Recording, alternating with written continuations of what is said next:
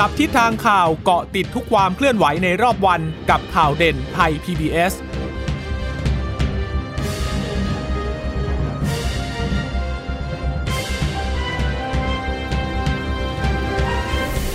สวัสดีค่ะ สวัสดีค่ะ ตอนรับคุณผู้ฟังสู่ข่าวเด่นไทย PBS นะคะ เราพบกันเป็นประจำทุกวันจันทร์ถึงศุกร์บ่ายๆแบบนี้ค่ะ มาอัปเดตข้อมูลข่าวสารที่เกิดขึ้นในรอบวันนะคะ เช่นเคยกับดิฉันจีราชาตาเอี่ยมรัศมีและคุณพึ่งนภาคล่องพยาบาลค่ะ ค่ะ คุณผู้ฟัง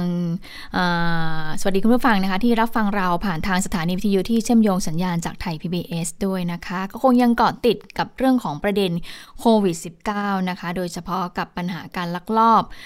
ขนแรงงานข้ามชาติเข้ามา ก็เลยทำให้เป็นประเด็นปัญหาที่เกิดขึ้น ตอนนี้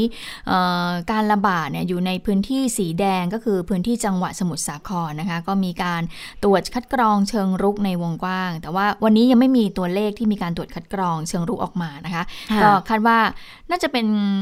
ช่วงเวลา4ี่โมงเย็นวันนี้หรือเปล่านะคะ ที่จะมีการถแถลงออกมา เพราะว่าในช่วง 11นาฬิกา30นาทีที่ผ่านมาเนี่ยทางกระทรวงก็มีการพูดถึงตัวเลขของผู้ที่ติดเชื้อในประเทศเท่านั้นนะคะค่ะ ก็ส่วนคนอื่นเนี่ยยังรวบรวมข้อมูลอยู่ คือในส่วนของแรงงานข้ามชาตินะคะ ก็ยังต้องติดตามกันอยู่ว่าจะเป็นยังไงกันบ้างนะ เพราะว่าดูจากตัวเลขอย่างล่าสุดเนี่ยก็มีรายงานมาจากผู้ว่าราชการจังหวัดสมุทรสาครนะคะ คุณวีรศักดิ์วิจิตแสงสี อันนี้เป็นข้อมูลตั้งแต่เมื่อวานและตอนหนึ่งทุ่มที่รายงานออกมาบอกว่าออตอนตรวจคัดกรองกันไป8,000 กว่ารายแล้ว ได้ผลกลับมาเนี่ย 4,007คิดเป็นร้อยละ 56.91 ของออของการตรวจแล้วก็พบผู้ที่ติดเชื้อทั้งสิ้นณนะห่วงเวลาทุ่มหนึ่งของเมื่อวานนะคะ ตอนนั้นเนี่ย 1,092 อันนี้ตรวจคัดกรองเชิงรุกนะ และยังรอผลอีก 3,006 ก็รอผลอีกร้อยละ 43 ของจำนวนที่ตรวจคัดกรอง คนที่ติดเชื้อเนี่ย 1,092 คนเนี่ยนะคะ เป็นคนไทยซะ 55 คิดเป็นร้อยละ 5.04 และเป็นแรงงานข้ามชาติอีก 1,037 ก็คิดเป็นร้อยละ 94.96 เลย แต่ดูแล้วสถานการณ์โดยรวมเนี่ยหลังตรวจคัดกรองไปเยอะเข้าเยอะเข้าเยอะเข้าเนี่ยก็ดีขึ้นจากเดิมอัตราการติดเชื้อของสัตตามสัดส่วนที่มีการตรวจกันมาอยู่ที่ร้อยละ 27.91 ก็ลงไปเหลือร้อยละ 22.89 นะคะ อันนี้ก็เลยอาจจะเป็นเหตุผลหนึ่งที่บอกว่าเดี๋ยววันนี้ยังรวบรวมตัวเลขอยู่ เพราะว่าก็ยังคงมีการตรวจคัดกรองกันอยู่เรื่อยๆ แล้วบางทียังต้องรอผลมันไม่ใช่บอกว่า ตรวจวันนี้ปุ๊บอีกวันหนึ่งรู้ผลเนี่ยนะคะเพราะกว่าที่ผลมันจะทยอยออกเนื่องจากตรวจแต่ละวันเนี่ยก็เป็นเป็นหลักพันเหมือนกันนะดังนั้นก็อาจจะต้องใช้เวลานิดหนึ่งแต่ในวันนี้ค่ะมีรถพระราชทานเก็บตัวอย่างชีวนิรภัย 4 คัน ไปให้บริการที่ชุมชนมหาชัยเวทนิเวศ หมู่ 4 ตำบลโคกขามอำเภอเมืองสมุทรสาครนะคะ จะไปตรวจหาเชื้อในกลุ่มผู้ใช้แรงงาน และครอบครัวที่อาศัยอยู่ที่ชุมชนแห่งนี้ด้วย อันนี้ก็จะเป็นชุมชนที่อยู่ไกลออกไปจากพื้นที่ที่เขาตีเส้นเป็นสีแดงแล้วตอนนี้ก็จะเป็นเป็นแนวขอบที่ไกลออกไป เป้าหมายที่จะตรวจคัดกรองกลุ่มนี้จะอยู่ 2,500 นะคะ แล้วช่วงบ่ายจะไปอีกจุดหนึ่งชุมชนตลาดนัดกรกกราก อันนี้อยู่ตำบลมหาชัยอำเภอเมืองสมุทรสาครเหมือนกัน เป้าหมายก็จะอยู่ที่ 1,000 คน เท่ากับว่าวันนี้จะต้องตรวจอีก 3,500 ดังนั้นเชื้ออการติดเชื้อก็จะต้องทยอยรายงานเข้ามาเรื่อยๆนะคะ ส่วนบรรยากาศของการไปรอตรวจเนี่ยปรากฏเขาให้ความสนใจกันเยอะเลยนะ ทั้งคนไทยทั้งแรงงานเขาบอกว่าไปเข้าแถวรอตรวจกันตั้งแต่เช้าเลย เพราะว่าอยากจะรู้เหมือนกันว่าตัวเองติดเชื้อหรือว่าตัวเองเนี่ยปลอดภัยจากโควิด -19 นะ แต่ละคนก็คงออยากจะให้เกิด มีความชัดเจนนั่นแหละ แล้วก็แต่เวลาเราเห็นภาพที่ออกมาค่ะว่า คนไปรอกันเยอะๆ เห็นภาพแล้วก็ยังตกใจเหมือนกันนะโอ้ยถ้าเกิดว่าตอนพี่ไปรอแล้วเขาไม่ได้เว้นไล่ห่างกันสักเท่าไหร่ แต่ยังดีว่าแต่ละคนใส่หน้ากากอนามัยกันอยู่นะ ก็น่ากลัวเหมือนกันว่า ระหว่างรอมันก็อาจจะเป็น อีกจุดเสี่ยงหรือเปล่าเนาะะที่จะทำให้เกิดการติดเชื้อกันได้ แต่ก็เชื่อว่าน่าจะมีการบริหารจัดการที่ดีขึ้นในแต่ละวันนะคะเป้าหมายที่มีการจะตรวจคัดกรองนี่ก็ก็หนึ่งหมื่นคนนะคะ ตอนนี้ก็ใกล้แล้วแหละนะคะกับหนึ่งหมื่นนะคะเพียงแต่ว่าหลังจากที่ครบหนึ่งหมื่นแล้ว แล้วก็ต้องมีการขยายวงกว้างออกไปมากขึ้น แล้วก็ต้องรอผลการตรวจเชิงรุกออกมานะคะ แต่ทีนี้ถ้ามาดูสถานการณ์ในประเทศวันนี้คุณหมอทวีสินวิษณุโยธินก็บอกว่า มีผู้ติดเชื้อเพิ่มขึ้น 46 คนนะคะ เป็นการเดินทางมาจากต่างประเทศ แล้วก็เข้าสู่สถานที่กักกันของรัฐจัดให้เนี่ยเคน ติดเชื้อในประเทศ ตัวเลขออกมานะคะ วันนี้ 39 คนนะคะวันนี้ติดเชื้อแรงงานต่างด้าวโดยการคัดกรองเชิงรุกอย่างที่ได้บอกคุณผู้ฟังไปนะคะ ตอนนี้ก็อยู่ระหว่างการรวบรวมข้อมูลอยู่ ดังนั้นในช่วงการถแถลงในช่วงเวลา 11โมงครึ่งไม่มีตัวเลขตรงนี้นะคะ หายป่วยเพิ่ม 17 คนแล้วค่ะ ไม่มีผู้เสียชีวิตเพิ่มทำให้ตอนนี้ตัวเลขผู้ป่วยยืนยันก็อยู่ที่สะสมรวมทั้งหมดเลยนะคะ 5,762 คนนะคะ ก็รักษา หายแล้ว 1,607 คนค่ะ คุณหมอทวีสินบอกว่า ผู้ติดเชื้อในประเทศ 39 คนเนี่ยมีความเชื่อมโยงกับตลาดกลางกุ้ง สมุทรสาคร 31 คนเลยนะ ก็ค่อนข้างเยอะอยู่เหมือนกันตัวเลขนี้นะคะ ก็มีประวัติเชื่อมโยงกับตลาดกุ้ง จังหวัดสมุทรสาคร 23 คนนะคะ ก็ได้แก่นครปฐม 3 คน กทม 7 คน คือพูดง่ายๆว่ากระจายไปตามจังหวัดต่างๆ เนี่ย คน 2 คนบ้าง 3 คนบ้างเนี่ยนะคะ ก็คือแต่ละคนเนี่ยล้วนแล้วมีประวัติที่ อาจจะเดินทางไปตลาดกลางกุ้งในจังหวัดสมุทรสาครเมื่อช่วง ปลายเดือนพฤศจิกายน หรือว่าต้นเดือนธันวาคมที่ผ่านมา หรือว่ามีการติดต่อค้าขายกับแรงงานในพื้นที่บริเวณนั้นนะคะ ก็คือมีประวัติสัมผัสกับผู้ป่วยนั่นเองนะคะ ก็ทำให้วันนี้นี่มีการรายงานออกมาตลอดเลยนะคะ ส่วนที่เหลือ 8 คน เป็นผู้ที่มีประวัติไปสถานที่ชุมชนค่ะอย่างเช่น ตลาดนัด สถานที่ท่องเที่ยว ห้างสรรพสินค้า ก็คือที่ปทุมธานีหนึ่งรายกทมสองคนนะคะ มีอาการทั้งหมดเนี่ยสัมผัสกับชาวเมียนมาที่มีอาการป่วยหนึ่งคนที่จังหวัดนนทบุรีนะคะ แล้วก็มีอาการสัมผัสผู้ป่วยยืนยันก่อนหน้านี้ 2 คน โรงพยาบาลแม่สอดจังหวัดตากหนึ่งคนนะคะ คุณหมอบอกว่าตอนนี้เนี่ยตัวเลขผู้ติดเชื้อเนี่ยมันกระจายไปหลายส่วน ของประเทศเลยนะคะ ซึ่งพื้นที่ไข่แดงหรือที่คุณหมอเขาเเรียกเรียกกันก็คือตลาดกลางกุ้งตรงนี้แหละที่เป็นพื้นที่สีแดงเนี่ยพบการติดเชื้อร้อยละ 44 คุณหมอก็บอกว่าตรวจไปแล้ว 2,000 กว่าคน ติดเชื้อ 900 กว่าคนนะคะ ขณะนี้ก็ไม่ได้เข้าไปตรวจซ้ำก็เชื่อว่าอาจจะมีเปอร์เซ็นต์เพิ่มมากขึ้นอีก ส่วนขยับออกมาที่เป็นพื้นที่สีเหลืองก็เป็นชุมชนซอย เศรษฐกิจนะคะ ก็ตรวจไปแล้ว 2,000 กว่าคน ก็พบเชื้อ 134 คน ก็คิดเป็นร้อยละ 6.5 ตัวเลขลดลงมาเรื่อยๆนะคะอะทยบออกมาตลาดไทยตรวจไป 600 กว่าคนติดเชื้อ 91 คนก็คิดเป็น 14%ส่วนพื้นที่สีเขียวคือสะพานปลานะก็ตรวจไป 200 กว่าคนติดเชื้อ 2 คนคิดเป็นร้อยละหนึ่ง รวมถึงบ้านเอื้อทอนอย่างที่คุณเจษดาเล่าไปฟังเมื่อสักครู่นี้ชุมชนเดิมบางสาย ตลาดมหาชัยตลาดสันเจ้า เซนทันมหาชัย และชุมชนวัดบรรทุนสำหรับภาพรวมก็คือตรวจคัดกรองไปกว่า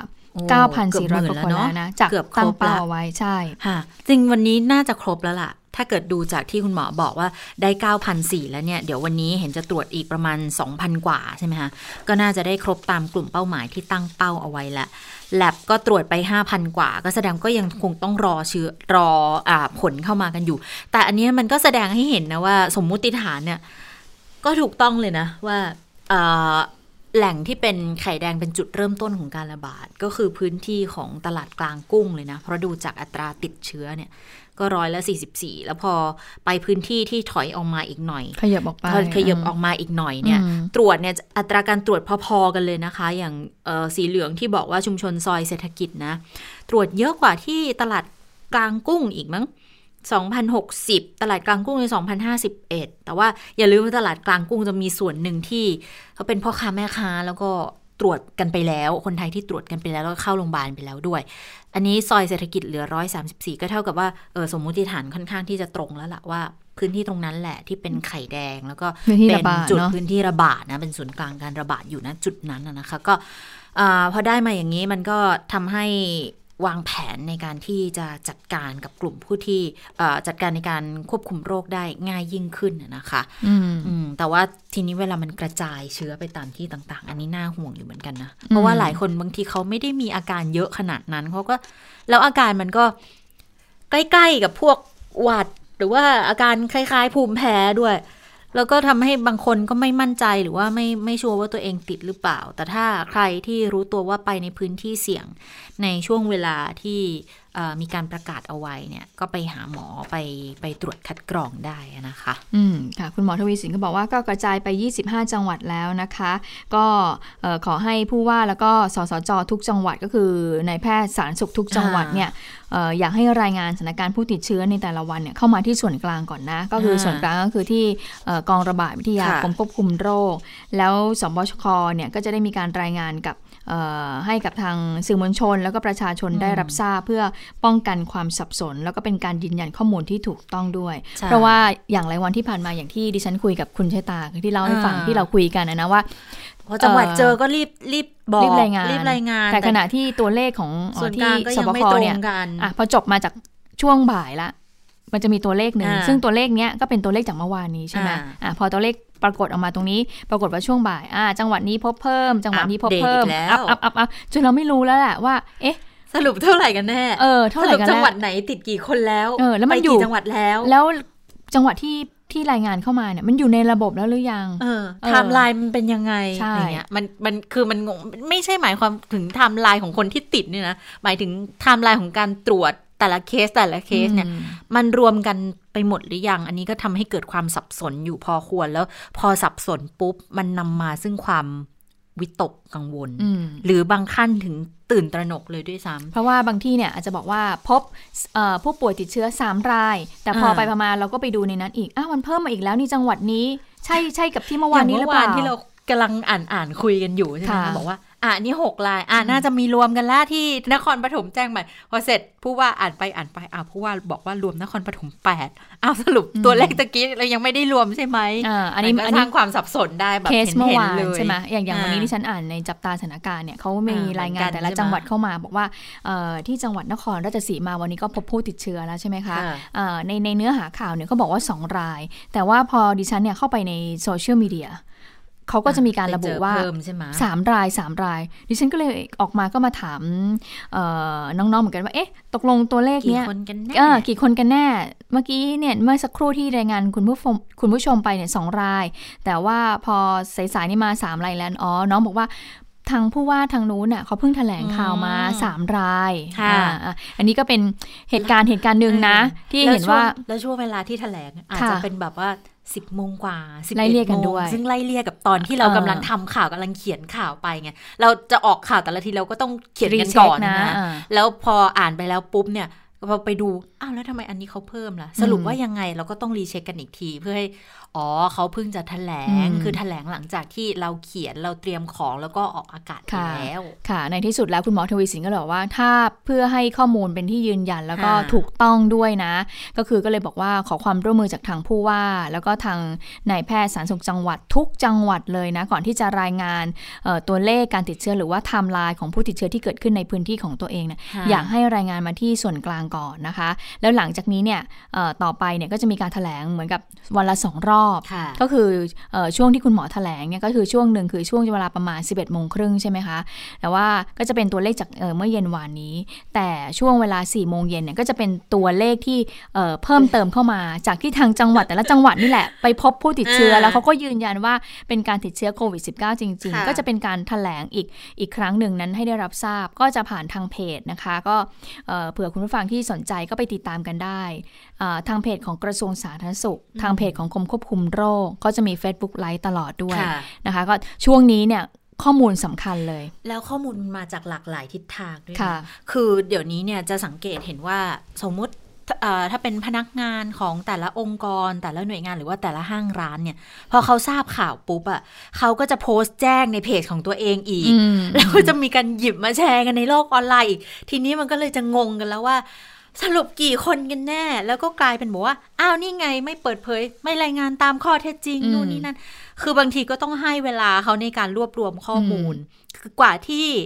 เอ่อทางร้านเขาจะทราบอะค่ะ บางทีก็ต้องก็ต้องดูบอกว่าระบบเขาอะ คือเขาต้องตรวจที่โรงพยาบาลใช่ไหมและแน่นอนว่าโรงพยาบาลเขาก็ต้องรายงานไปในส่วนที่ตัวเองอาอยู่ใต้สังกัดอยู่แล้ว ว่าพบเชื้อคนนี้คนนี้นะ แต่บางทีเนี่ยลูกจ้างเจ้าตัวแบบสมมุติเราทำงานที่ร้านนี้แล้วเป็นร้านร้านค้าที่บริการคนเยอะๆ ซึ่งอันเนี้ยมันก็ถูกต้องกับการรับผิดชอบสังคม ด้วยการแจ้งบอก แล้วก็แจ้งไทำลาเหมืยอนให้ทางเหมือร้านนร้านสมศักดิ์เอปูอปูอบใช่ไหมปูอบอ่าวันนี้มีอีก ก็จะมีของร้านที่ขายโป๊ะไฟย่านสุดหรูเลยแถวเอกมัยลัมติจูดเขาก็โพสต์ในเฟซในเฟซของเขาเหมือนกันเมื่อประมาณ 3 ชั่วโมง และอีกอันก็มีที่เป็นเป็นร้านค้าในอืมสยามสแควร์เขาก็โพสต์มาอีก เนี่ยซึ่งอันเนี้ยตัวเลขมันยังไม่ได้รวมมา แต่ว่าทางร้านก็โพสต์แจ้งไปแล้วอืมดังนั้นก็เดี๋ยว ต้องรอสักหน่อยเดี๋ยวสี่โมงน่าจะรู้เนี่ยค่ะ อีกมุมหนึ่งเหมือนกัน ก็มีหลังจากที่คุณหมอทวีศิลป์น่ะพูดออกมาอย่างนี้บอกว่าให้ทางเอ่อแต่ละจังหวัดเนี่ยรายงานเข้ามาส่วนกลางก่อนใช่ไหมในโซเชียลมีเดียเขาก็พูดเหมือนกันบอกว่าแล้วบอกว่าเอ๊ะ ทำอย่างเงี้ยเป็นการเอาหน้าหรือเปล่าทางสบคเนี่ยทำไมจะต้องให้ทางเอ่อทางจังหวัดเนี่ยรายงานตัวเองเข้ามาทำไมตัวเองก็ทำงานเหมือนกันทำไมอยู่ดีๆ ให้ต้องให้จังหวัดเนี่ยต้องรายงานมาก่อน แล้วการที่จังหวัดเนี่ยจะต้องรายงานสบคมันล่าช้าไปหรือเปล่า มันทำให้ ทำให้ประชาชนเนี่ยมันเอ่อไม่ทันได้ต่อสถานเอ่อการณ์ไม่ทันต่อสถานการณ์ได้รับข้อมูลช้าไปหรือเปล่า เพราะว่าอย่างตอนนี้ใช่ไหมครับพอทางจังหวัดพบพื้นที่ไหน ทางจังหวัดก็รีบโพสต์ขึ้นมา แล้วก็อ่ามีมีการไล่ไทม์ไลน์เลย เพื่อให้ประชาชนแล้วก็ผู้ที่ติดตามเนี่ยได้ไปดูว่าตัวเองเนี่ยเข้าไปในพื้นที่นั้นหรือเปล่าอะไรหรือเปล่า ทีนี้ ก็มีประชาชนบางส่วนก็มองเหมือนกันว่า การที่คุณหมอทวีสินให้ไปไปทางกระทรวงสาธารณสุขเนี่ยให้ทำอย่างเงี้ย มันจะเป็นยิ่งทำให้สถานการณ์เนี่ยมันมันมันควบคุมเนี่ยมันมันมันเกิดขึ้นเนี่ยช้าหรือเปล่า ก็มีการมองเหมือนกันเหมือนกันนะ เป็นการอ่าเป็นการมองสองคือมมุองมอะนะมองกันสองมุมมองกันหลาย ๆ มุม แต่ว่าในแง่ของหน่วยงานที่รับผิดชอบเขาก็อาจจะมองแล้วว่าก็มองด้วยว่ารัฐอะทำงานล่าช้าอืมแต่ว่าแต่ว่ามันก็ต้องให้เวลาในการรวบรวมข้อมูลเพื่อความถูกต้องด้วย อันนี้ก็ต้องก็ต้องคือก็ต้องเวทน้ำหนักกันนะคะอันนี้ก็เข้าใจว่าทางจังหวัดเขาก็คงต้องต้องเตือนคนที่อยู่ในจังหวัดอืมของเขาแหละ หรือว่า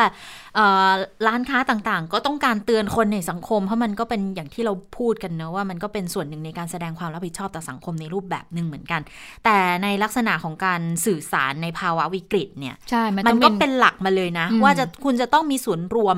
ข้อมูลข่าวสารมา ไม่งั้นมันก็จะเป็นอย่างนี้แหละมันก็ทำจะให้เกิดการควาแพมสันิบกสนะนอ่าแล้วเกิดความหวาดวิตกถึงขั้นแบบ วิตกกังวล วิตกจริต หรือไม่ก็อาจจะทำให้เกิดความปั่นป่วนขึ้นมาในสังคมได้ อันนี้มันก็จะเป็น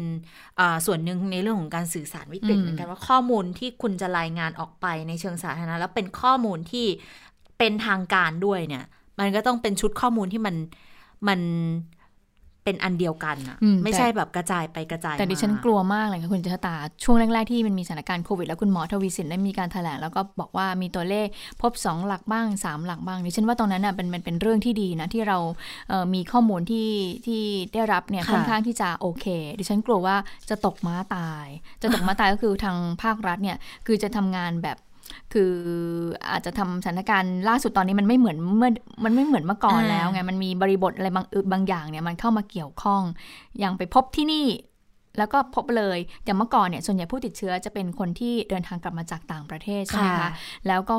เอ่ออาจจะหลุดรอดไปคนสองคนแล้วก็ไปติดเชื้อในบางพื้นที่ที่เราพบกัน หรือว่าเอ่อพบจากทางพื้นที่ทางภาคใต้เข้ามาทางผ่านช่องทางทางบก แล้วก็อยู่ในสถานกักกันของรัฐใช่ไหมคะอันนั้นเป็นเคสอย่างนั้นไป แต่ตอนเนี้ย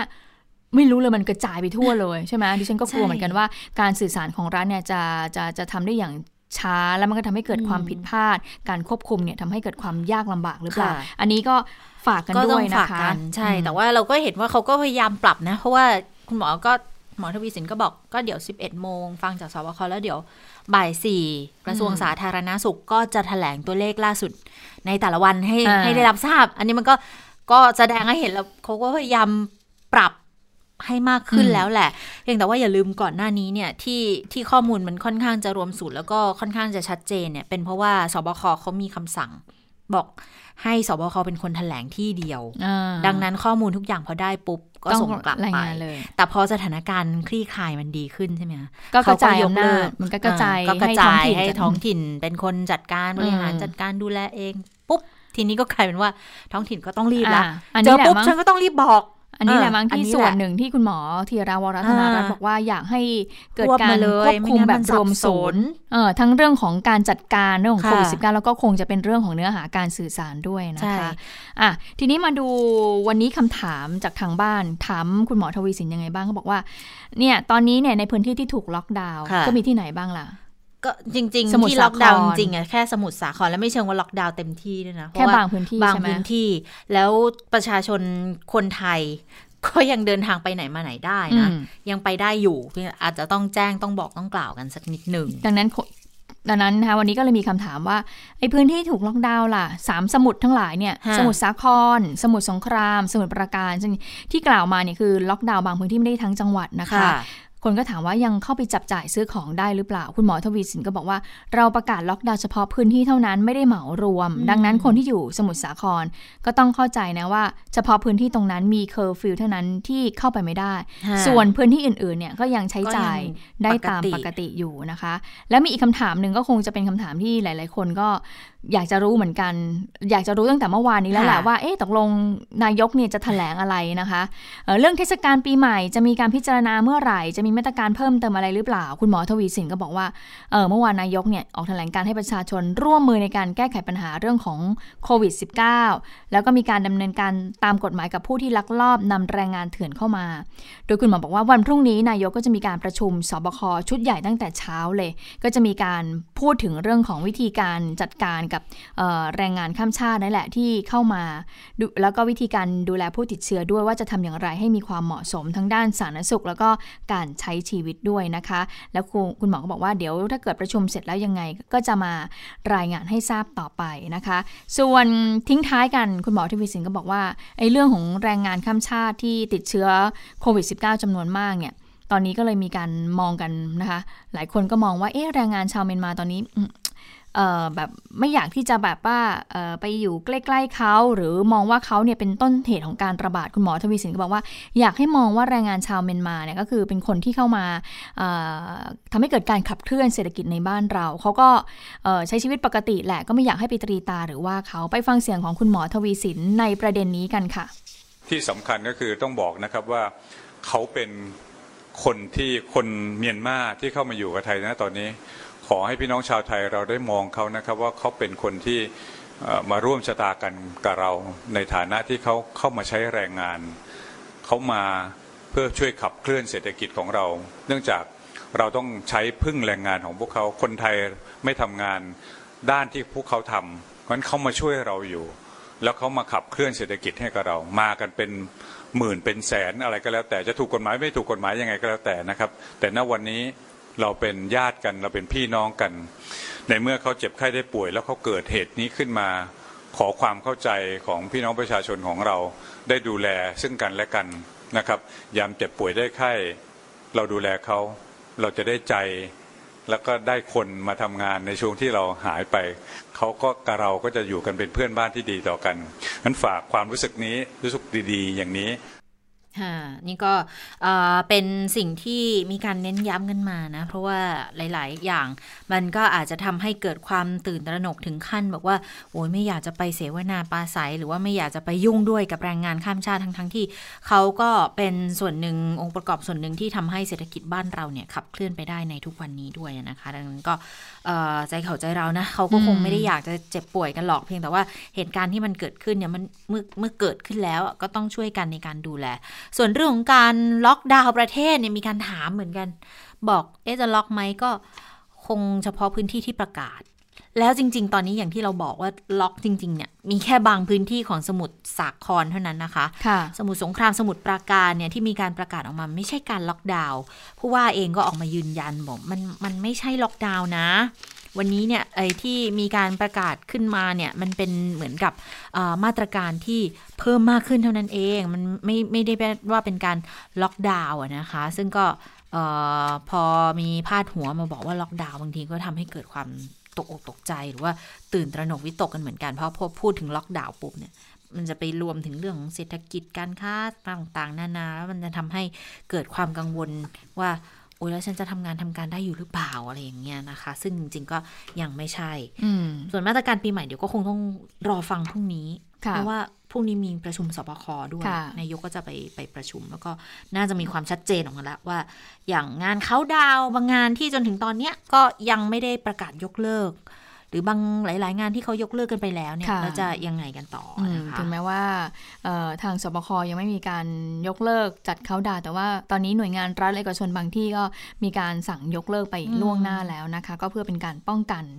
เอ่อมาวันนี้ค่ะพลเอกประยุทธ์จันทร์โอชานายกรัฐมนตรีก็มีการพูดถึงสถานการณ์โควิด -19 วันนี้มีการประชุมเอ่อ สมชค่ะในช่วงบ่ายนะคะ แต่ว่าในช่วงเช้าเนี่ยเอ่อนายกก็ออกมาพูดถึงเรื่องของสถานการณ์โควิด -19 หลังจากที่เมื่อวานตอนเย็นเนี่ยนายกก็พูดถึงเรื่องของเออขอความร่วมมือประชาชน กับการรับมือสถานการณ์โควิด -19 แล้วก็พูดถึงว่าต้นเหตุของการระบาดในครั้งนี้เนี่ยก็เกิดจากคนที่ลักลอบนำอืมแรงงานข้ามชาติเข้ามา ซึ่งเอ่อก็กล่าวโทษคนเหล่านี้นะที่ทำให้เกิดการระบาดที่เกิดขึ้นน่ยนะคะ โดยนายกบอกว่าวันนี้เนี่ยสถิติผู้ติดเชื้อเนี่ยรายใหม่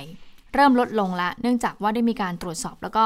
ควบคุมพื้นที่มากขึ้นนะคะ แล้วก็ยอมรับว่าสาเหตุต้นทางเนี่ยก็มาจากแรงงานต่างด้าวแหละ ซึ่งมีทั้งถูกกฎหมายหรือว่าที่ไม่ถูกกฎหมายเข้ามา ซึ่งกลุ่มนี้เนี่ยก็คงจะต้องไปดูเหมือนกัน และรัฐอาจจะต้องมีการปรับเปลี่ยนมาตรการบางอย่าง เพื่อที่จะดูแลคนกลุ่มนี้ด้วยหรือเปล่า ไปฟังเสียงของพลเอกประยุทธ์กันค่ะวันนี้ก็ผมก็ยืนยันว่าเป็นการแพร่ระบาดที่มีที่เรารู้ที่มา และมีมาตรการเฉพาะอะไรต่างและมีมาตรการทางสาธารณสุขที่ครบถ้วนทุกอย่างยังสามารถรับมือได้ทั้งหมดนะครับไม่อย่างนั้นแล้วก็จะกลายเป็นว่าเออประเทศไทยกลับมาสู่การระบาดอ่าขั้นร้ายแรงอีก มันทำให้เราขาดความเชื่อมั่นถูก ได้รับความเชื่อมั่นลดลงในเรื่องของระบบสาธารณสุขไทยของเรา ผมคิดว่าเราทำมากกว่าที่อื่นนะมากกว่าประเทศอื่นหลายประเทศด้วยกันนะครับ อันนี้ก็ฝากขอข้อมูลจากบรรดาสื่อด้วยแล้วกันนะ อะไรที่พูดจาออกมาแล้วมันไม่ใช่ข้อเท็จจริง บางทีมันแพร่มามันก็ทำให้เกิดปัญหานั่นแหละ อืมค่ะวิธีการที่นายกพูดเมื่อสักครู่นี้ก็คืออาจจะดำเนินการขึ้นทะเบียนชั่วคราวบัตรสีชมพูหรือเปล่าก็ต้องยอมรับว่าแรงงานชาวเมียนมาที่เข้ามาก็มีทั้งถูกกฎหมาย แล้วก็ไม่ถูกกฎหมาย ซึ่งสัดส่วนว่าอันไหนมากอันไหนน้อยเนี่ยดิฉันก็เชื่อว่าหลาย ๆ ท่านก็คงจะทราบกันนะคะ ทีนี้หากมีการดำเนินการอย่างเนี้ย บัตรชั่วคราวสีชมพูอย่างนี้ยถ้าเกิดออกเนี่ยมันก็อาจจะทำให้สถานการณ์การควบคุมมันง่ายขึ้นหรือเปล่า เดี๋ยวสบคจะมีการหารือกันในวันพรุ่งนี้อีกทีนึงนะคะ แล้วก็มีการบอกด้วยว่าทุกจังหวัดเนี่ยจะระบุเป็นสีต่างๆ เลย สีเขียวสีส้มสีแดง แล้วก็จะมีการกำหนดมาตรการเฉพาะลงไปเลยว่าจะทำยังไงบ้าง นอกจากนี้นายกก็บอกว่า ตอนนี้สถานการณ์เนี่ยที่เรารู้ว่ามันเกิดจากการแพร่ระบาดตรงไหนเนี่ย ทำให้นายกเชื่อว่าสามารถที่จะรับมือได้ ไปฟังเสียงนายกในประเด็นนี้กันค่ะ สิ่งที่น่าเป็นห่วงอีกอันก็คือ ถ้าเราวิเคราะห์ดูแล้วเนี่ยต้นทางสาเหตุขั้นต้นเนี่ยมันมาจากแรงงานต่างด้าวนะครับ ซึ่งถ้าถูกกฎหมายนี่อยู่ในประเทศไทยมานานแล้วไม่มีไม่ต้องมีปัญหา เว้นแต่ผู้ที่ลักลอบนะครับต้องมาสกัดกระบวนการลักลอบให้ได้มากที่สุดคราวนี้ก็เป็นกังวลกับแรงงานที่ไม่ได้ขึ้นทะเบียนเนี่ยมีการหลบเลี่ยง มีการจ้างงานนะครับ โดยไม่โดยผู้ที่เรียกว่าเห็นแก่ตัวแล้วกันนะคือจ้างงานโดยไม่ต้องจ่ายค่าแรงตามกำหนดนะแล้วก็รับแรงงานผู้นี้เข้ามา แล้วก็มีกระบวนการนำส่งเข้ามาวันนี้ผมกำลังรื้อทั้งหมดนะครับ ในเรื่องของติดตามในเรื่องของการกระบวนการเหล่านี้สิ่งที่เป็นวลมีเรื่องเดียวตอนนี้ก็คือว่าการที่มีบางโรงงานหรือหลายโรงงานที่มีการใช้แรงงานไม่ถูกต้องตามกฎหมายเนี่ย เอาไปปล่อยพื้นที่อื่นนะคือไล่ออกจากงานนี่ผมก็เลยเมื่อเช้าสั่งการไปกับสบคให้หามาตรการตรงนี้มาว่าจะทำยังไงนะผมก็ให้แนวทางไว้ว่า ให้กระทรวงมหาดไทยกระทรวงแรงงาน แล้วก็หน่วยงานที่เกี่ยวข้องไปพิจารณาดูเหมสมัยที่เราเราขึ้นทะเบียนแรงงานสมัยก่อนใช่ไหมมันมีวิธีการในการขึ้นทะเบียนชั่วคราวไปก่อนบัตรสีชมพูเนี่ยก็กำลังดำเนินการอยู่ตรงนี้นะเพื่อไม่ให้มีการ เอ่อถ้าเราสมมติว่าเราไป ไปดำเนินการอย่างเข้มข้นมากเกินไปก็จะมีการเอาแรงงานนี้ไปปล่อยที่อื่นนะเพราะตอนนี้ก็เราหาวิธีการมาตรการตรงนี้ที่มันคือความร่วมมือระหว่างกันนั่นแหละต้องทำให้ได้ค่ะทีนี้ถ้ามาฟังเสียงจากรองนายกรัฐมนตรีวิษณุเครืองามกันบ้างว่า เรื่องของที่มีการพูดถึงการลักลอบขนแรงงานเถื่อนแล้วจะมีเจ้าหน้าที่เข้าไปควบคุมเกี่ยวข้องด้วยหรือไม่เนี่ยออรองนายกรัฐมนตรีก็ พูดในเรื่องนี้ด้วยเหมือนกันนะนะคะ แต่การปราบปรามแรงงานเนี่ยที่ประชุมคอรมอก็มีการพูดคุยกับทางผู้ว่าสมุทรสาครผ่าน teleconference ด้วยก็กำชับกัญชาให้ตรวจตรากันเป็นอันดีแล้ว เพราะว่านายกได้รับรายงานเบื้องต้นบอก มีเจ้าหน้าที่ตำรวจพลเรือนอาสาสมัครนายจ้างนายหน้าที่เกี่ยวข้องกับขบวนการแรงงานข้ามชาติผิดกฎหมายนะคะ ดังนั้นก็ขอให้ไปตรวจสอบข้อเท็จจริง แล้วไปกวาดล้างผู้กระทำผิด หรือบางทีเนี่ย ที่บอกว่ามีข้าราชการที่เกี่ยวข้อง อันนี้ต้องตรวจสอบข้อมูลให้ชัดเจนค่ะ เพราะว่าอาจจะเป็นการร้องเรียนเพื่อการแกล้งก็ได้ แต่เมื่อวานนี้ที่ที่ประชุมคอรมอเขาเห็นชอบร่างพรบโรคติดต่อปี 2558 ฉบับแก้ไขเพิ่มเติมแล้วเนี่ยอรองนายกก็เชื่อมั่นบอกว่าก็น่าจะทำทันแหละในสมัยประชุมนี้ ไม่ไม่แน่ใจเหมือนกัน ถ้า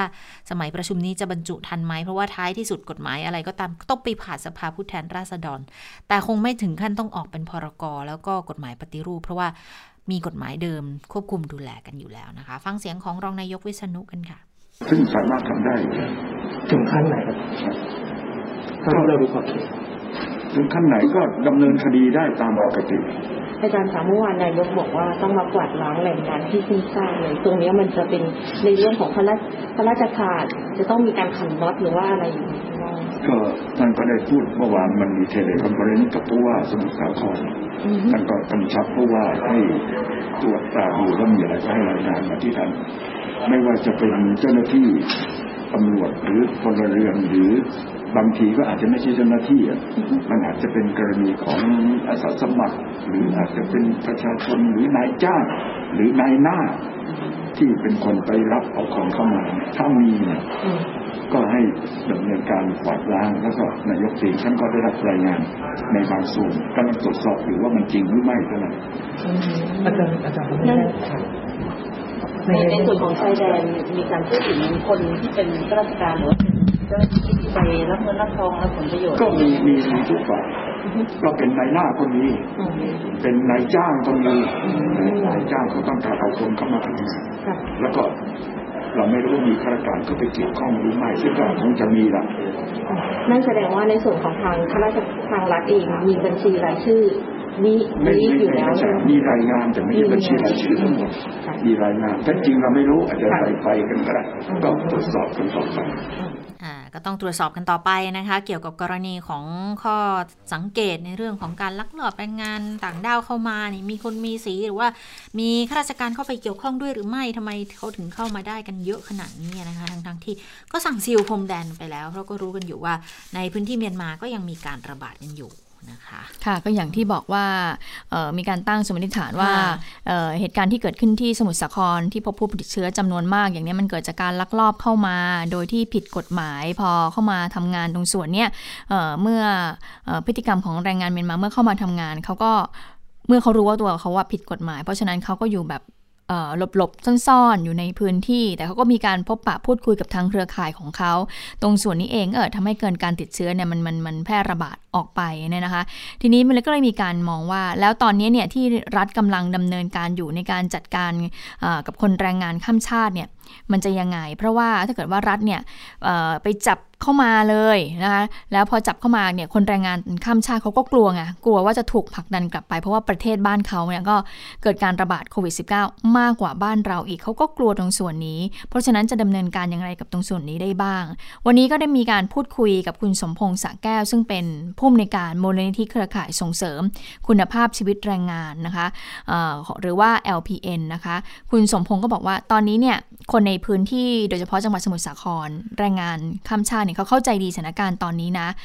ว่ามันมันเป็นอย่างไร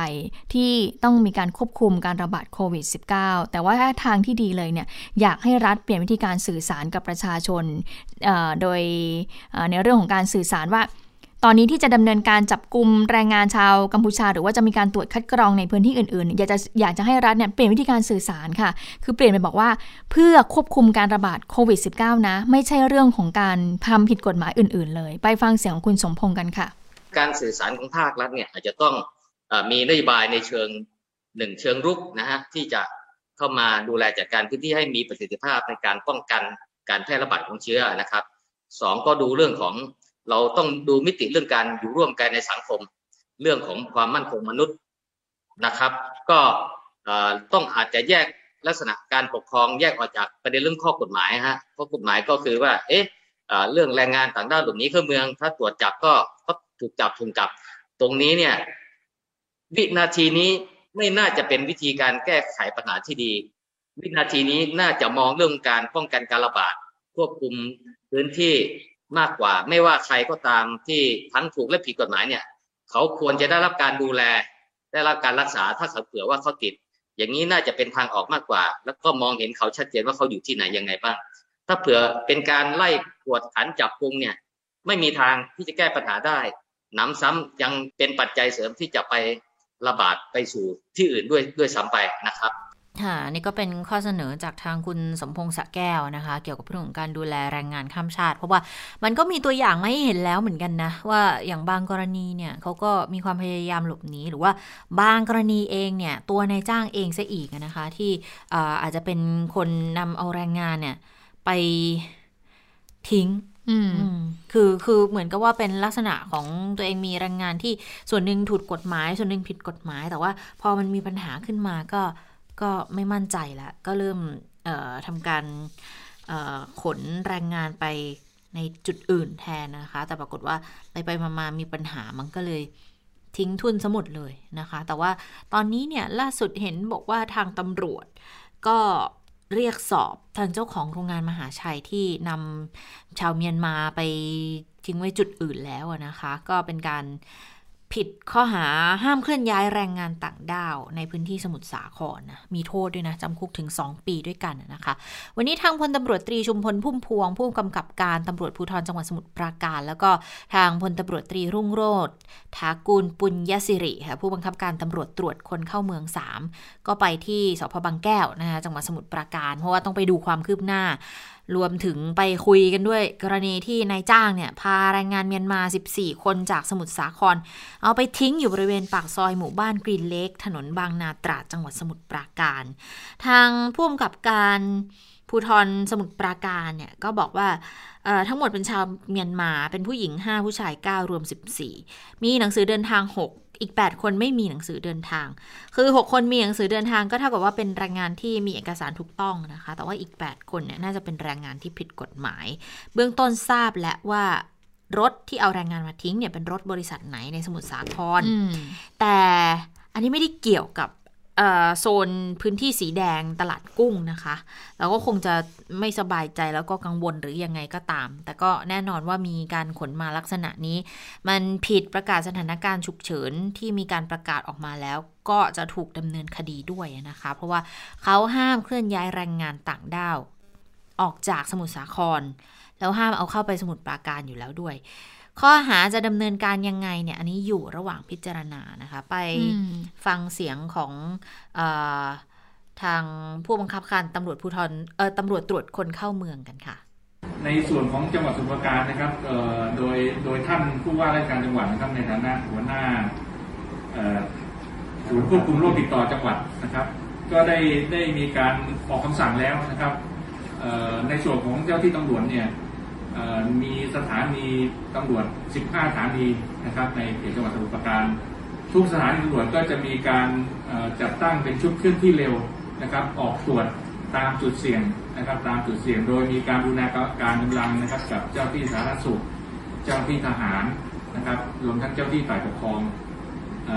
หนึ่งโรงพักก็จะมีหนึ่งชุดก็จะตรวจตามจุดเสี่ยงอย่างที่เคยเป็นบัตรในช่วงแพร่ระบาดนะครับ เช่นสถานที่ที่มีการ รวมของคนเยอะๆตลาดนัดอะไรต่างๆวันนี้ร้านอาหารนะครับ ซึ่งเมื่อวานท่านผู้ว่าก็ได้ออกคำสั่งชัดเจนแล้วว่าสถานที่จุดเสี่ยงมีอยู่4ี่ห้าประเภทที่ถูกปิดนะครับที่สั่งปิดก็จะเป็นเช่นพวกสนามไก่ชน ร้านอินเทอร์เน็ต ร้านเกม โต๊ะสนุกนะครับทางท่านผู้ว่าราชการก็ได้ได้ออกประกาศให้ปิดแล้วนะครับ ส่วน การจัดงานลื่นเริงก็ขอให้งดนะครับ โดยเพราะงานของราชการนี้งดหมดก็ทั้งหมดนะครับ จะไม่มีการจัดงานลื่นเริง ค่ะ ซึ่งเสียงที่ทางตำรวจได้พูดไปเมื่อสักครู่นี้นะคะ ขออภัยคุณผู้ฟังน่าจะเป็นผู้บังคับการตำรวจภูธรจังหวัดสมุทรปราการพลตำรวจตรีชุมพล พุ่มพวงนะคะ ก็มีการพูดถึงเรื่องของมาตรการที่จะดำเนินการ หลังจากนี้คงต้องเข้มข้นมากขึ้นแหละว่าจะดำเนินการอย่างไรกับกลุ่มแรงงานข้ามชาติที่จะเข้ามานะคะเพราะต้องยอมรับว่าบ้านเราเนี่ยมีแรงงานข้ามชาติที่ผิดกฎหมายอยู่ ก็ จำนวนไม่น้อยเลยนะคะ ที่เขาทำงานอยู่ตรงส่วนนี้ และเมื่อมาเจอสถานการณ์โควิด -19 แน่นอนว่าคนพม่าเขาก็คือจะไปรักษาเขาก็ไม่กล้ารักษานะคะ เห็นเขาบอกว่าเขาก็รู้ว่าเขาป่วยเหมือนกันนะ แต่เขาก็ไม่กล้าไปเนื่องจากว่ามีมีใช่เนื่องเพราะว่าเขาก็ไม่มีบัตร อย่างถูกต้องที่จะไปมีสิทธิ์ที่จะรักษาสุขภาพตัวนี้เขาก็เลยไปซื้อยากินเองพพอไปซื้อยากินเอง เชื้อมันก็เลยอยู่ตรงนั้นนะคะค่ะมันก็ไม่ได้ไปไหนก็ไม่ได้หายสักทีมันก็เลยเกิดการเอ่ออาจจะเป็นเขาเรียกว่าอะไรอะติดต่อเกิดการติดต่อกันไปมาแบบไม่มีอาการเนี่ยนะคะ แต่ว่าล่าสุดค่ะคุณผู้ฟังคุณชะตารู้แล้วนะคะว่าเอ่อโควิด -19 ที่แพร่กระจายอยู่ในพื้นที่สมุทรสาครเนี่ยเป็นสายพันธุ์อะไรนะคะ วันนี้คุณหมอสุภกิจศิริลักษณ์อธิบดีกรมวิทยาศาสตร์การแพทย์ ก็ได้มีการเปิดเผยบอกว่า ไวรัสโคโรนาสายพันธุ์เอ่อที่มีการระบาดอยู่ในพื้นที่สมุทรสาครเนี่ยเป็นสายพันธุ์ GH ค่ะ เป็นสายพันธุ์ที่พบในสถานบันเทิงวันจีวันเลยอืมในจังหวัดท่าขี้เหล็กประเทศเมียนมา แล้วก็ผู้ป่วยที่อยู่ในอำเภอแม่สอดจังหวัดตากเลยนะคะ แล้วก็บอกด้วยว่าสายพันธุ์เนี้ยมีต้นกำเนิดหรือวิวัฒนาการมาจากอินเดีย แตกต่างจากเชื้อไวรัสโควิดที่พบในไทยในระยะแรก ๆ เลยนะคะ ซึ่งแพร่ระบาดเข้าสู่รัฐยะไข่แล้วก็แพร่กระจายไปทั่วเมียนมา แล้วก็เข้าสู่ประเทศไทยโดยผู้ที่ลักลอบเข้าเมือง ซึ่งจะต้องมีการเฝ้าระวัง หากมีสายพันธุ์ที่แปลกปลอมหรือผิดปกติมาก็จะสามารถตรวจจับได้เร็วนะคะ คุณหมอยืนยันว่าสายพันธุ์ที่พบ ไม่ใช่สายพันธุ์ที่ระบาดในอินโดนีเซียนะ แล้วก็ให้สบายใจได้ไม่ใช่สายพันธุ์ใหม่ของอังกฤษด้วย ที่บอกว่าแพร่กระจายได้อย่างรวดเร็วกว่าร้อยละ70อะนะคะ ตามที่มีข้อสงสัยว่าเอ๊ะอาจจะเกิดการระบาดจากเรือประมงหรือเปล่า อันนี้ไม่ค่ะใช่นะคะ ส่วนกรณีที่พบการกลายพันธุ์เอ่อที่อังกฤษนะคุณหมอก็บอกว่า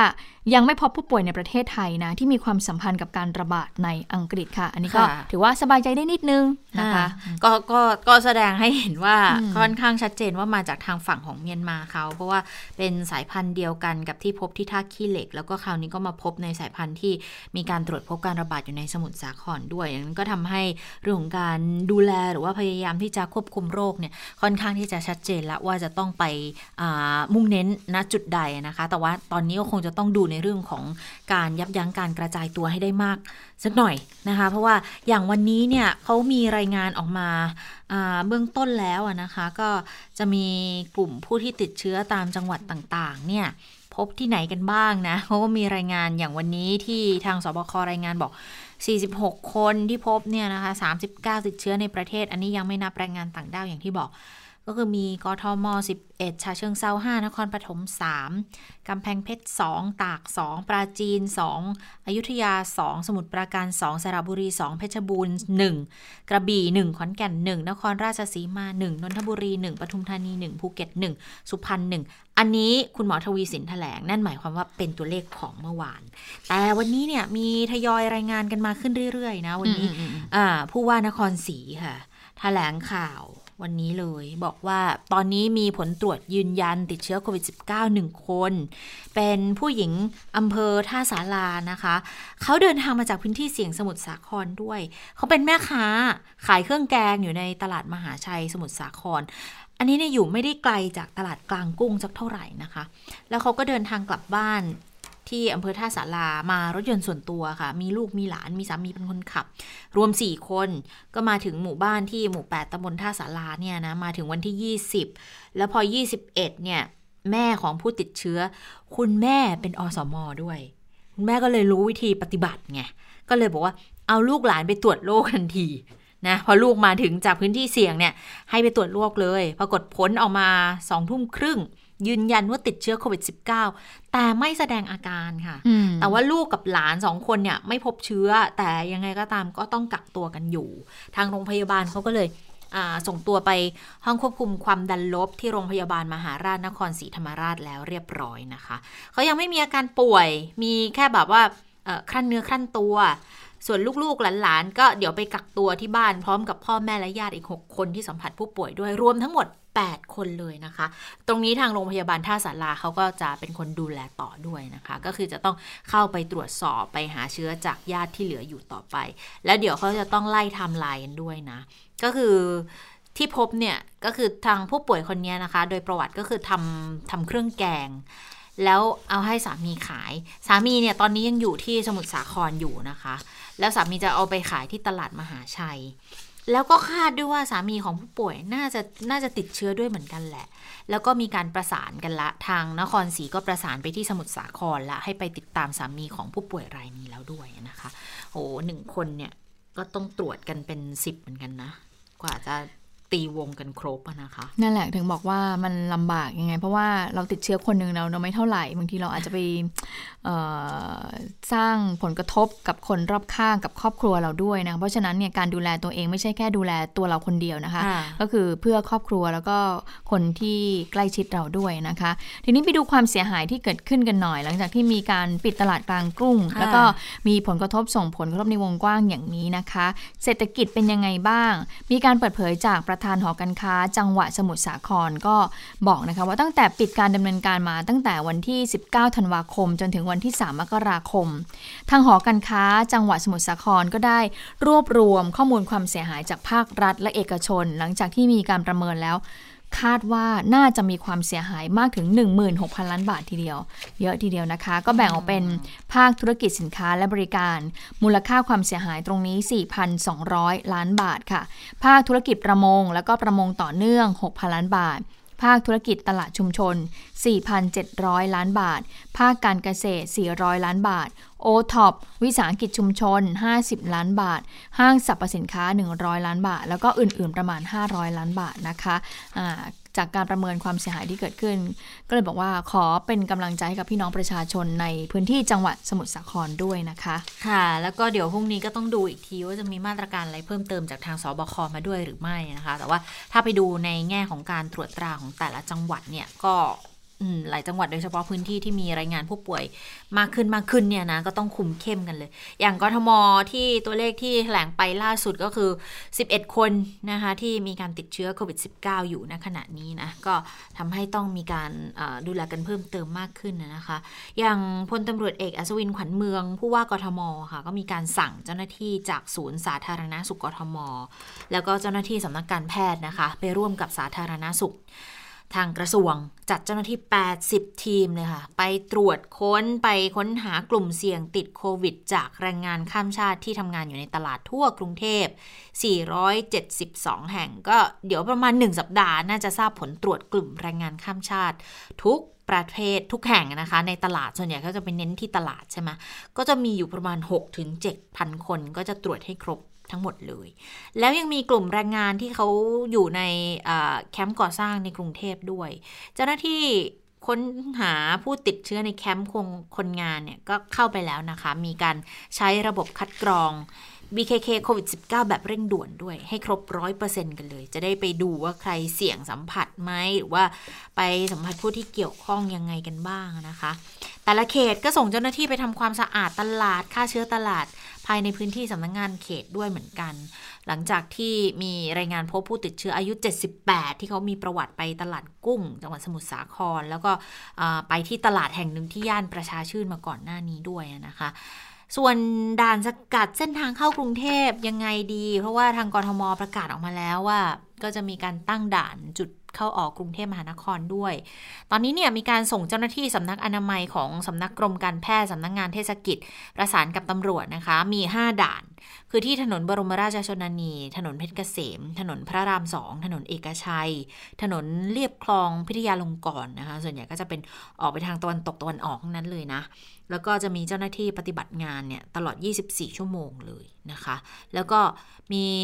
ช่องทางประเมินความเสี่ยงด้วย BK โควิด 19 ใครที่สนใจก็ลองเข้าไปดูได้ เผื่อว่าใครสงสัยใครกังวลติดเชื้อไปประเมินตัวเอง เบื้องต้นก่อนได้นะว่า มีความเสี่ยงประมาณไหนยังไงนะคะ เพราะว่าอย่างที่เราบอกกันว่าออตอนนี้แต่ละห้างร้านเขาก็เริ่มออกมาเปิดเผยข้อมูลของแต่ละจุดแต่ละจุดของตัวเองแล้ว ถ้าเกิดใครกังวลหรือยังไงเนี่ยไปดูก่อนว่าตัวเองอยู่ในกลุ่มเสี่ยงไหมเพราะจริงๆคนที่จะจัดเป็นสัมผัสเสี่ยงสูงเนี่ยก็คืออยู่ในพื้นที่เดียวกัน แล้วก็อยู่ห่างไม่เกินหนึ่งเมตร จากผู้ที่ติดเชื้อ แล้วต้องคุยกันโดยที่ไม่สวมใส่หน้ากากอนามัยประมาณ 5 นาทีด้วย อันนี้ถือจะเป็นกลุ่มเสี่ยงสัมผัสสูงนะคะ ถ้าเกิดว่าอยู่ห่างใกล้กว่านั้นหรือว่าไปพื้นที่เดียวกันเดินเฉียดๆกันในระยะไกลหรือว่าเเขาอยู่ในร้านนี้มาก่อน แล้วตัวเองเข้าไปทีหลังอะไรเงี้ยมันก็อาจจะไม่ได้เป็นมีความเสี่ยงอะไรขนาดนั้น ก็สามารถที่จะเข้าไปคัดกรองกันก่อนได้ เพราะเราก็เห็นเหมือนกันนะในออนไลน์เงี้ยบางทีบอกอุ๊ยเขาไปที่มีอยู่คนนึงไปที่ห้างสรรพสินค้าแห่งนี้ อุ้ยฉันก็ไปมาเหมือนกัน วิคนนี้เขาไปสยามด้วยที่เขาติดเนี่ยเขาทำงานที่สยามฉันก็ไปมาเหมือนกันอะไรอย่างเงี้ยแต่ว่าบางทีอาจจะไม่ได้เข้าเกณฑ์เรื่องของความเสี่ยง แล้วถ้าเกิดไปตรวจที่โรงพยาบาล แล้วคุณหมอบอกไม่เข้าเกณฑ์ ไม่ใช่แล้วไม่ตรวจให้หรือว่าตรวจแล้วคิดตังค์เนี่ยเดี๋ยวก็ก็มีปัญหาขึ้นไปอีกนะ เห็นอยู่เหมือนกันนะคะ ค่ะะทีนี้หลายพื้นที่เนี่ยตอนนี้ก็อย่างว่าก็คือมีการทยอยยกเลิกการจัดงานสวดมนต์ข้ามปีอะไรแล้วนะคะ อย่างล่าสุดค่ะ ทางเทศบาลนครหัดใหญ่จังหวัดสงขลาประกาศยกเลิกจัดกิจกรรมส่งท้ายปีเก่าต้อนรับปีใหม่นะคะ รวมไปถึงพิธีทำบุญตักบาตรในเช้าวันปีใหม่ด้วย จากเดิมที่เขาจะจัดจัดพิธีหรือว่าจัดกิจกรรมเนี่ยก็คือในช่วงค่ำของวันสิ้นปีก็คือ 31ธันวาคมนะคะ ดังนั้นเพื่อพิจารณาถึงความปลอดภัยแล้วก็เลยบอกว่าขอยกเลิกไปก่อนนะคะส่วนความคืบหน้าในการหาผู้ที่มีประวัติเดินทางไปจังหวัดสมุทรสาคร แล้วก็เดินทางกลับมาที่ทางหัดใหญ่จังหวัดสงขลาตรงนี้นะคะ ล่าสุดเนี่ยทางจังหวัดเขาบอกว่า ได้มีการตรวจคัดกรองนะคะผู้ที่เดินทางกลับมาจากจังหวัดสมุทรสาครแล้ว 40 คนนะคะก็เป็นบุคคลทั่วไป 12 คน บุคลากรทางการแพทย์ 2 คน แล้วก็พนักงานขับรถขนส่ง 10 คน แล้วก็แรงงานข้ามชาติ 16 คนนะคะแล้ว ซึ่งการตรวจคัดกรองเนี่ยเบื้องต้นไม่พบผู้ติดเชื้อแต่อย่างใดค่ะ ค่ะ ก็ หลายพื้นที่นะคะ ที่ต้องคุมเข้มกันปทุมก็เหมือนกัน คุณชัยวัฒน์ชื่นโกสมผู้ว่าราชการปทุมนะคะในฐานะที่เป็นผู้กำกับการบริหารราชการในสถานการณ์ฉุกเฉินที่ปทุมก็ออกคำสั่งมาแล้วด้วย งดการดำเนินงานหรือว่าจัดกิจกรรมบางอย่าง ซึ่งมีโอกาสเสี่ยงต่อการระบาดของโควิด -19 นะคะ ก็มีการออกประกาศออกมาดังนี้ค่ะ คือเรื่องของการจัดคอนเสิร์ตในพื้นที่ปทุม แข่งขันชกมวย ชนไก่ อันนี้งดไปเลยก่อนนะคะ แล้วก็ถ้าฝ่าฝืนเนี่ย มีความผิดด้วยปรับไม่เกิน1นึ่งแสนจำคุกไม่เกิน 1 ปี หรือทั้งจำทั้งปรับด้วย แล้วอาจจะไปผิดพรกฉุกเฉินอีกออันนี้ก็จะมีโทษจำคุกไม่เกิน 2 ปี ปรับไม่เกิน 4 0,000 หรือทั้งจำทั้งปรับด้วย แล้วถ้าเกิดฝ่าฝืนเปิดเนี่ย ก็อาจจะถูกสั่งปิด สถานที่เป็นการชั่วคราวด้วยนะคะ ค่ะ มีความคิดหน้านิดนึงนะคะ หลังจากที่ทางนายกเมื่อวานออกมาพูดบอกว่าจะต้องเออเข้มงวดกับเรื่องของการลักลอบคนเข้ามาโดยเฉพาะแรงงานข้ามชาตินะคะ วันนี้ทางพลตำรวจเอกสุวัสด์แจ้งยอดสุข ผู้บัญชาการตำรวจแห่งชาติก็บอกว่า ขณะนี้มีการขยายผลสืบสวนขบวนการลักลอบเข้าเมืองโดยผิดกฎหมายว่ามีเบาะแสแล้ว แต่ว่าการดำเนินคดีมันจะต้องมีพยานหลักฐานด้วยใช่ไหมคะ ตอนนี้ก็กำลังดำเนินการอยู่ทั้งฝ่ายตำรวจทหาร แล้วก็ฝ่ายปกครองก็ช่วยกันในดูแลเรื่องนี้ โดยนายกก็มอบหมายให้พลเอกชัยชาญช้างมงคลรัฐมนตรีช่วยกลาโหมเนี่ยเป็นผู้ที่ดูแลเรื่องนี้นะคะ ส่วนส่วนเรื่องของแรงงานข้ามชาติที่ลักลอบเข้ามานะคะทางตำรวจบอกว่า เน้นเรื่องกระบวนการขนคนนะ ไม่ได้เน้นจับคนต่างด้าวที่หลบหนีเข้ามาใช่ค่ะเพราะเกิดว่าเราไปเน้นจับทุกคนที่เป็นแรงงานข้ามชาติแล้วก็จับมาตรวจจะมาตรวจเนี่ย ซึ่งแน่นอนว่าเขาก็ไม่สบายใจนะโอเค แล้วเขาก็ไม่รู้ว่าตัวเขาว่ามีติดเชื้อหรือเปล่าอย่างเมื่อคืนนี้ที่ที่พบที่แรงงานเมียนมาทึ่งถูกมาปล่อยที่สมุทรสัปราการใช่ไหมคะเขาก็ให้สัมภาษณ์เหมือนกันนักข่าวถามว่าติดเชื้อไหมเขาบอกว่าเขาไม่ติดนักข่าวถามอีกว่ามั่นใจยังไง ก็ก็ไม่มีอะไรนี่ครับ คือไม่มีใครรู้หรอกว่าตัวเองติดหรือไม่ติดใช่ไหมคะนอกจากต้องผ่านกระบวนการคัดกรองมาแล้ว ดังนั้นทีนี้ก็เลยทางพลตำรวจเอกสุวัสด์แจ้งยอดสุดก็บอกว่าทางพบตรเนี่ยก็เลยจะเน้นย้ำในเรื่องของการดำเนินคดี ก็จะขยายสืบสวนในเรื่องของกระบวนการขนคนนะไม่ได้เน้นจับคนแรงงานข้ามชาติที่หลบหนีเข้ามา เพราะว่าตอนนี้เนี่ย จะหนีหรือไม่หนีก็ไม่รู้ แต่ถ้าเป็นผู้ป่วยก็ต้องดูแล แล้วก็ต้องทำให้ทางเขาเนี่ยรู้สึกว่ารัฐไทยเนี่ยมีมนุษยธรรมที่จะต้องดูแล เพราะว่าถ้าเราไม่ดูแลเขาคนไทยเองนี่แหละก็จะมีปัญหานะคะ ทางพบตรจึงฝากให้ผู้ใช้แรงงานชาวเมียนมาเนี่ยไม่ว่าจะเข้ามาผิดหรือถูกก็เรื่องหนึ่งแต่ขอให้เชื่อฟังเจ้าหน้าที่ของรัฐนะนะคะ และทีนี้เมื่อสอบถามว่าขบวนการลักลอบแรงงานเข้าเมืองผิดกฎหมายเนี่ย มันไม่ได้มีชาวหรือว่าคนต่างชาติเนี่ยอย่างเดียวที่เข้ามาเกี่ยวข้องแน่ๆ มันจะต้องมีคนไทยหรือว่าเจ้าหน้าที่รัฐเข้าไปเกี่ยวข้องด้วยหรือเปล่า อันนี้คือสิ่งที่ทางมีการตั้งข้อสังเกตกัน ทางผบตรก็บอกว่า ขณะนี้เนี่ยอยู่ระหว่างการสืบสวนดำเนินการอยู่ ถ้าว่าหลักฐานมันชัดก็จะดำเนินคดีหมดนะ ซึ่งเรื่องนี้เนี่ยนายกก็เน้นย้ำมานะคะ ทีนี้ทางพลตำรวจเอกสุวัสด์ก็บอกว่า เรื่องของแรงงานเถื่อนเนี่ยมันมันมันมีมานานแล้วล่ะ มันเหมือนกับคู่ของสังคมไทยมานานนะคะ ซึ่งถ้าเราทุ่มทรัพยากรเข้าไปปราบปราม ก็จะเบาบางลง หากถามว่าจะหมดไปจากประเทศหรือเปล่า ทางพบตรบอกว่าก็ยากนะ เพียงแต่ว่าช่วงเวลาขณะนี้เนี่ยเราทุ่มทรัพยากรลงไป ซึ่งการทำอย่างต่อเนื่องก็มีข้อจำกัดหลาย ๆ เรื่องมันก็ยาก ตอนนี้นโยบายหลักก็ชัดเลยคือ จัดการกับกระบวนการแรงงานเถื่อน โดยเฉพาะกระบวนการนำเข้าค่ะ ดังนั้นในช่วงนี้ก็คงอาจจะไม่ได้เห็น ตอนนี้ก็เรื่องของขบวนการลักลอบคือมันมีมานานแล้วแหละแต่ช่วงนี้คงจะชะลอไปก่อนเพราะว่าทางนี้ตำรวจกำลังกวดขันอยู่นะคะค่ะเอาละค่ะทั้งหมดคือข่าวเด่นไทย PBS วันนี้นะคะ เราทั้งสองคนลาไปก่อนสวัสดีค่ะ สวัสดีค่ะ